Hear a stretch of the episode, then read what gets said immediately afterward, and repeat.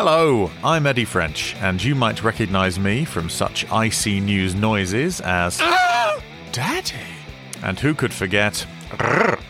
Well, the good news is, is that I now have my own podcast. It's called Pick Scraped, and it is a fortnightly sketch show uh, made entirely by me. So, if that sounds like the sort of thing you'd like, go to wherever you get your podcasts and listen to it. Thank you. Pick Scraped.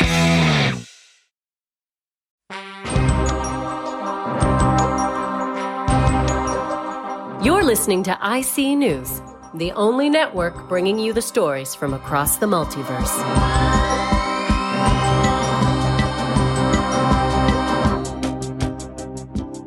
As the Petrol Retailers Association says supplies are critical in the southeast of England, Tesla drivers all over the country somehow become even more insufferably fucking smug.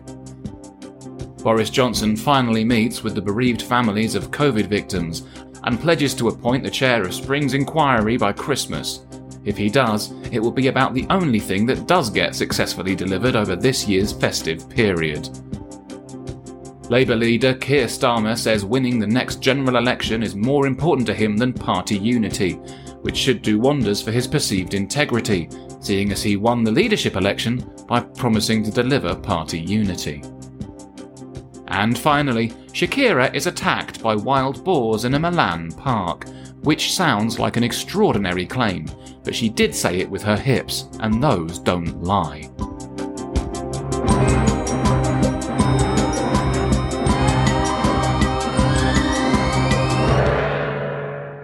Hello and welcome. I'm Sam Gore, and you're listening to another episode of I See News.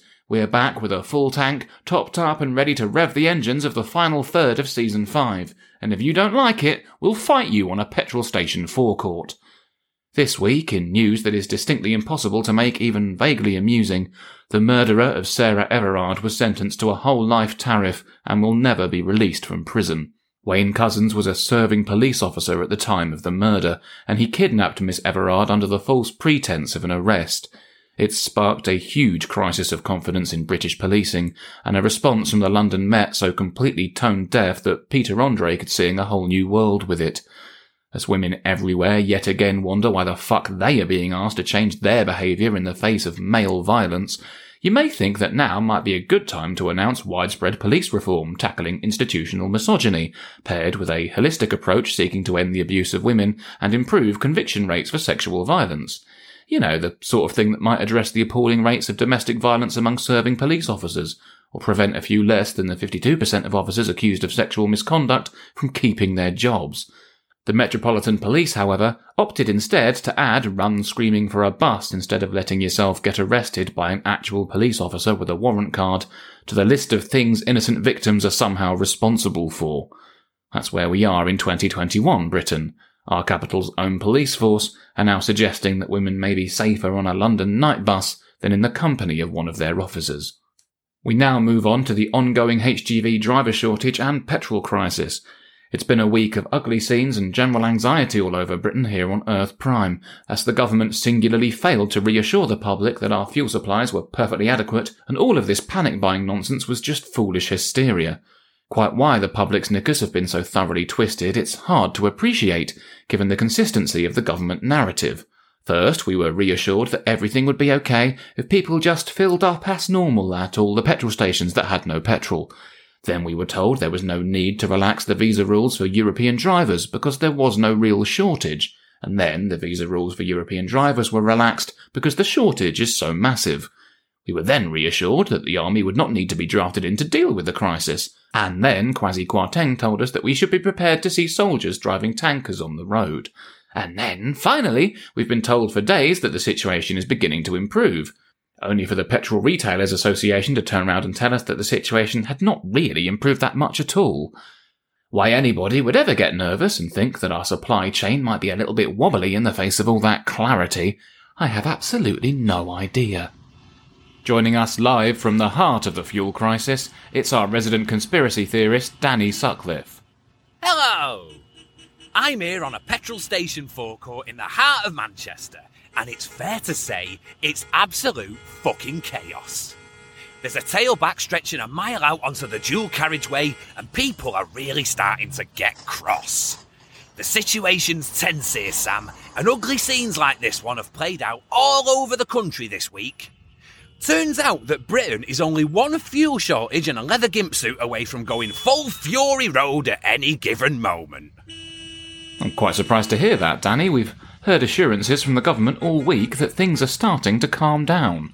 Not here, mate. Here, it's absolute fucking bedlam. And I'm telling you now, this is where it all begins. The social order's breaking down once and for all. Vaccine mandates, population control, social engineering, and now this a big petrol con job perpetuated on the masses by the mainstream media. This mass panic is an engineered psyop designed to frighten us into buying up their fuel stock at an inflated price before it goes off. This is the man slipping his dick into our pockets yet again. Wow, that metaphor pivoted quickly, but Danny, come off it. I know exactly the meme you're referencing, and there's literally zero evidence of that. Isn't government mismanagement and the fragility of our supply chain worrying enough without adding yet more conspiracy nonsense into the mix? You can bury your head in the sand as far as you like, pal. It still won't get you deep enough to hit that precious oil, which is why me and the free thinkers like me are getting ahead of this panic buying shit by prepping for the coming war with a new world order. I see. And what does prepping for the coming war with the New World Order entail exactly? Provisions, obviously. When the government comes to take my guns and my freedom, I need to be prepared. Hang on, you have guns. Uh, no, uh, I, I'm, I'm speaking metaphorically, obviously. Food, fuel, basic hygiene supplies, that's what you need for your standard bug out shelter. And I'm determined to be prepared. And you think that means you're getting ahead of the panic buying shit, do you? Yeah, obviously. Danny, unnecessarily stockpiling food, fuel, and toilet roll in a perceived crisis is the literal definition of panic buying. With the greatest of respect, Sam, that's absolute bollocks and you can go and fuck yourself. Now, this angry bastard behind me, he's panic buying, pure and simple.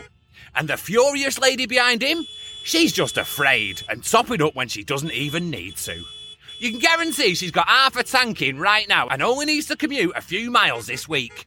Whereas me, I'm filling up an entire Vauxhall Zafira, 12 jerry cans, 45 Coke bottles, and a children's paddling pool on the roof rack because I need it. Not for work, not for leisure, but for the revolution.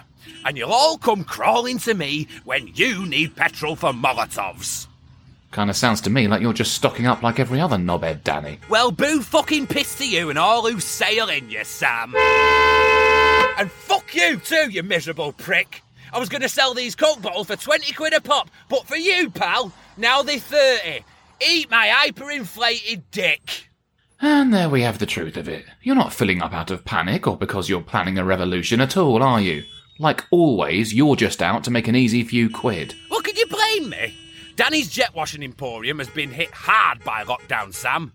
And now furlough's ended, I don't even have that sweet government money coming in for my imaginary friends on the payroll. When we are a small British business, no less. The beating heart of this economy.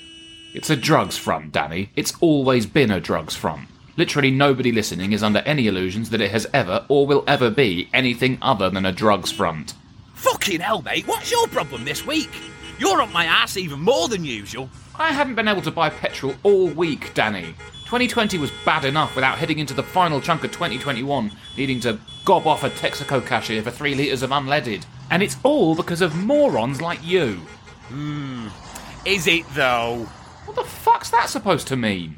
Is it all because of morons like me? Or is it because of morons like you, reporting this story like it's the end of days, frightening people who are already in tricky financial situations into thinking they won't be able to earn an income without petrol? Oh, don't you dare try and Angela Leadsom me on this shit. Blaming the media is pure government spin, when the reality is that this crisis is the result of years of mismanagement and a complete failure by the government to plan ahead. So which is it then? Which what is it? Is it the fault of years of mismanagement and a failure to plan ahead, or is it my fault for panic buying? You're being very inconsistent here, Sam. Oh, fuck you, Danny. Fuck you, Sam! No, fuck you. Fuck you! and fuck you too! Jesus, this forecourt is stressful. Who'd have thought it? I'm having a cigarette. Danny, no, that really isn't a good idea. Oh, will you stop? I'm sick and tired of you telling me what to do. I am a free man, not a number, and if I need a fucking fag, I'm having one. I'll not have my life policed by your neoliberal overreach.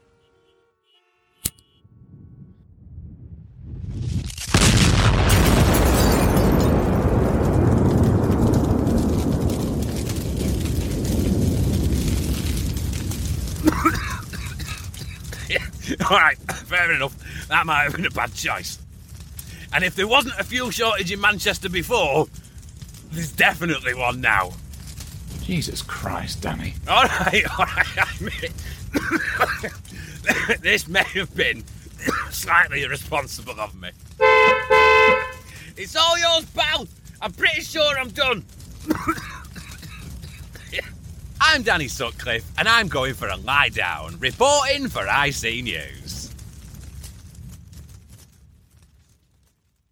It's been a big week for the Labour Party, as their annual conference took place in Brighton and found itself plagued with more controversies than your average 90s celebrity's Twitter feed. Keir Starmer's keynote speech was supposed to be his big moment to finally stand in front of a crowd and communicate his message to the British people. And, to be fair to the man, my father was a toolmaker, and in a way, so was Boris Johnson's, is, by any standard, a solid burn.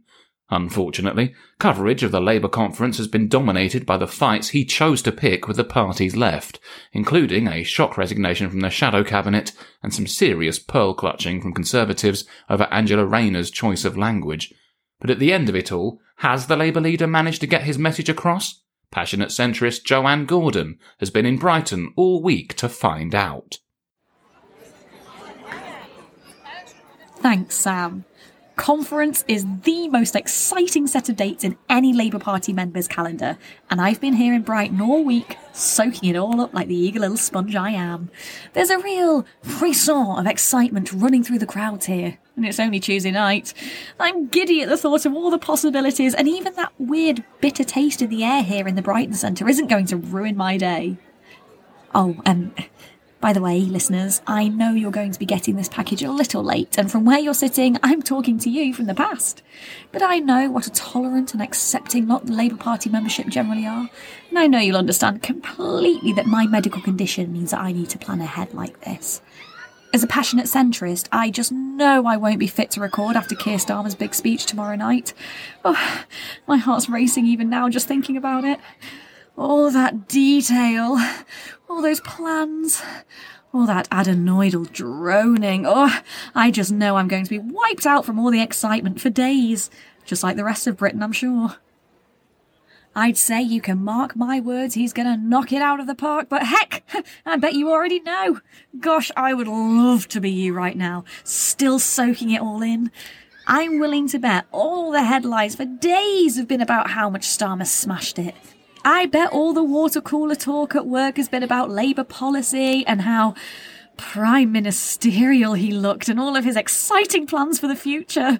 I have no doubt, no doubt at all that these pesky headlines from the start of the week have been washed away like left wing tears in the rain. I bet nobody's talking about Andy McDonald's resignation anymore. or about Angela Rayner calling Tories scum, or the bitter infighting over Starmer's push to limit the power of members when electing the leader, or the ongoing row about Labour's position on trans rights. Oh god, I think I'm going to be sick. Wait.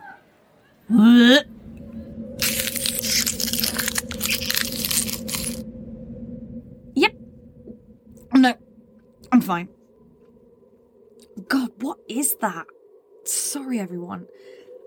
I'm just walking the halls here at the Brighton Centre, and that weird bitter taste I mentioned earlier is getting much, much worse now. All I did was turn left slightly, and it's like the whole mood's changed. I'm getting side eye and disdainful tutting, and oh dear, the whole Broadchurch thing just doesn't feel like it's ringing very true in this part of the building.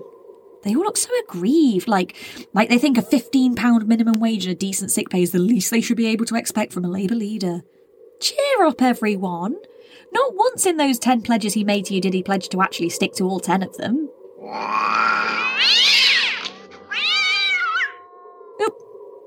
Not for me this bit. I'll just head back out here to the nice, warm middle ground of the building and. Ah, that's better. Back to the optimism, which I suspect is what you're all feeling now that you've actually heard from Starmer. The country as a whole isn't interested in the petty, bitter factionalism in the labour machine.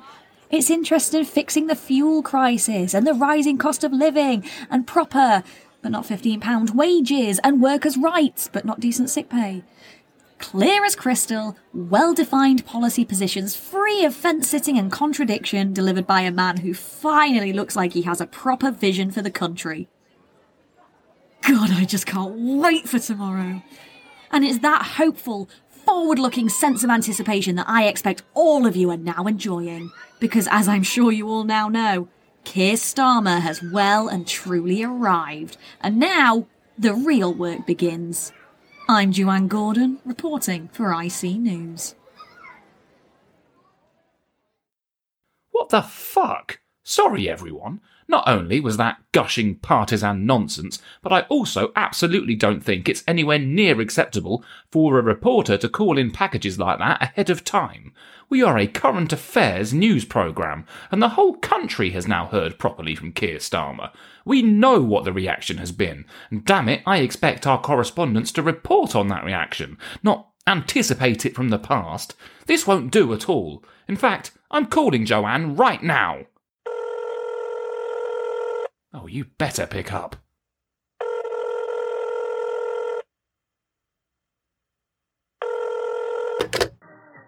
You've reached the voicemail inbox of once passionate centrist Joanne Gordon. If you have a message, please feel free to try and communicate it after the beep, where it'll probably get drowned out by the noise of miserable internet signs squabbling. Maybe I'll listen, maybe I won't. Either way, I'll get back to you after another full generation of miserable Tory rule. Beep! Oh, fucking Jeremy Corbyn.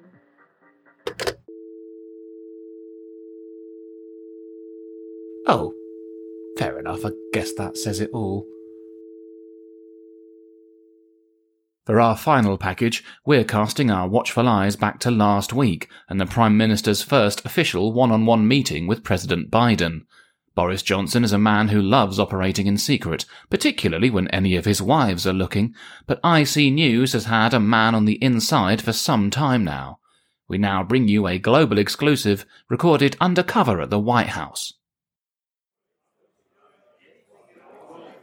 Prime Minister, the President will be joining us shortly, so if you wouldn't mind, I think it would be rather beneficial to go through the roadmap for these talks one last time.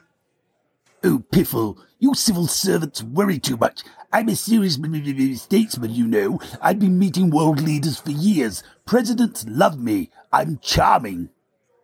Yes, Prime Minister, but I think it would benefit us to really stay focused on the goal here. This is an excellent early opportunity to build an international alliance for your climate change agenda. Yes, yes, get the trade deal, make everything Brexit a bit less embarrassing. Don't come across too desperate, blah, blah, blah. I've heard all this from Carrie, you know. Trade deal? Prime Minister, the agenda here is climate change, remember? You're pretending to care about that now, and it's actually working rather well for you. Am I? It's hard to keep track sometimes. I'm sure I spent years slagging off wind farms in the Telegraph, but fair enough, if you say so. Ladies and gentlemen, please be standing and let me introduce the 46th President of the United States, Joseph Robinette Biden.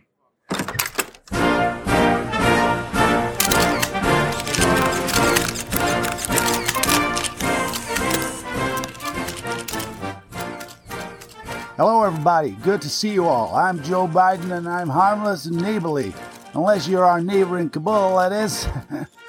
Just a little boomer humor for you there. Not because I'm a boomer, I'm too old for that shit. I mean boomer, as in we literally blew that family up and then lied about it. Whoops, my bad.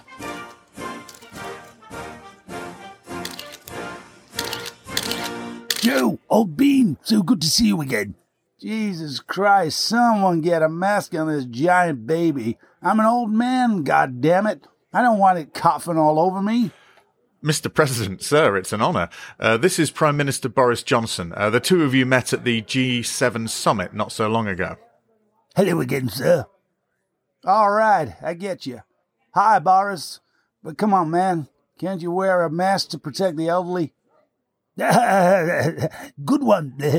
no, it's highly unlikely I'll suddenly start doing that now. It's a bit late. Fair enough. Guess I'll just have to rely on my active young man's immune system. just a little Delaware humor for you Brits there. I see. Delaware's famous for its humor, is it? Delaware's not famous for anything, numbnuts. Let's just get to the point, shall we? We're here to cement our ancient alliance. And I've got to tell you, Boris, I've got some serious concerns about Northern Ireland. Golly, so have I. If you have any ideas on how to fix it, I'm all ears. Because I can tell you, I haven't got a bloody clue. Oh, Mr. President, uh, what we're really here to talk about is climate change, the greatest challenge of our times. One that we can only face together as allies, with Britain and America leading the world as equals. That was an embarrassing thing you just said, son, but I will allow it because I admire your hubris. And you're right. This is a serious moment in the history of our planet, and America stands committed to tackling the challenge. Lovely. I can't tell you how happy I am to hear it. Can we have a trade deal then, please? You can have the NHS if you like. Prime Minister! Gentlemen, please. We're not here to talk about trade deals. Our focus must be on the greatest threat we face in the future, which in my case is a small fall onto a hardwood floor. Well, if you want a carpet putting in, I know a decorator or two who are incredibly expensive. Oh, come on, man, that was a joke. I'm obviously talking about climate change. That has to be our focus. Oh, ah, yes, I see. Excellent, excellent joke, Mr. President. Well, I think obviously number one on the agenda, it really does have to be emissions. They have to come right down. So we're talking fewer petrol cars on the road. Do you have a plan for that? Oh, just you wait until next week, old chap. I'm bringing that target right forward. Well, that's good news, Boris. And what about air travel? I don't think I've got any by elections coming up, so I think we're dandy on that front, too. Well, you know what? It's good to see you taking all of this so seriously. It's painfully clear that I think you're a giant dumbass, but I see no reason why we can't work together on this. Green issues are very important to my progressive allies in Congress, so in this, at least, you have yourself an ally. America will stand right in front of Britain in the fight against climate change. Um, can we push for side by side, maybe? no, son, but you're welcome to ask your newspapers to pretend if you like. Marvelous. Now, trade deals. And I really can't be clear enough here. The NHS is all yours if you want it. Prime Minister, please! You're a funny guy, Boris. Come, let's talk over a glass of children's fear juice. We've got some exciting plans for tackling China that you're welcome to pretend to have a say in if you like. That sounds like a bloody good idea if you ask me. Sorry, did you just say children's fear juice?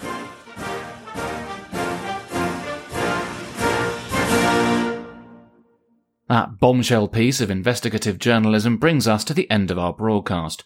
We'll be back at 8am next Sunday, provided any of us actually manage to find enough petrol to get to work. Until then, we leave you now with the headlines you may have missed.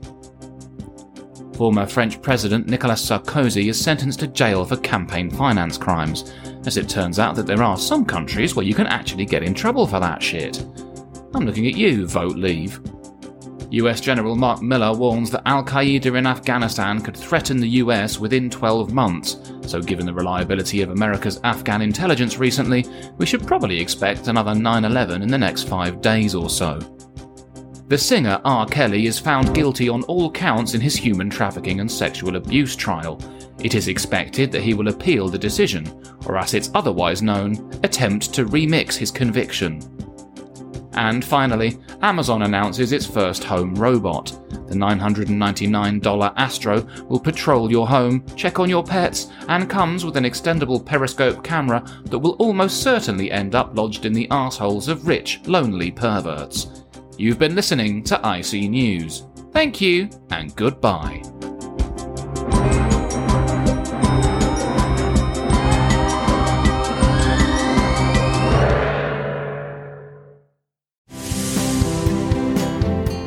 Hello again. It's me, Danny Sutcliffe.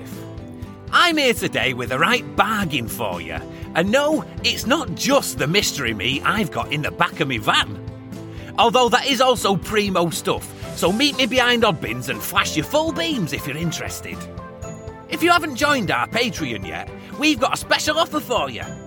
Sign up now as one of our early bird supporters, and you can get access to all of our exclusive content for just £2 a month.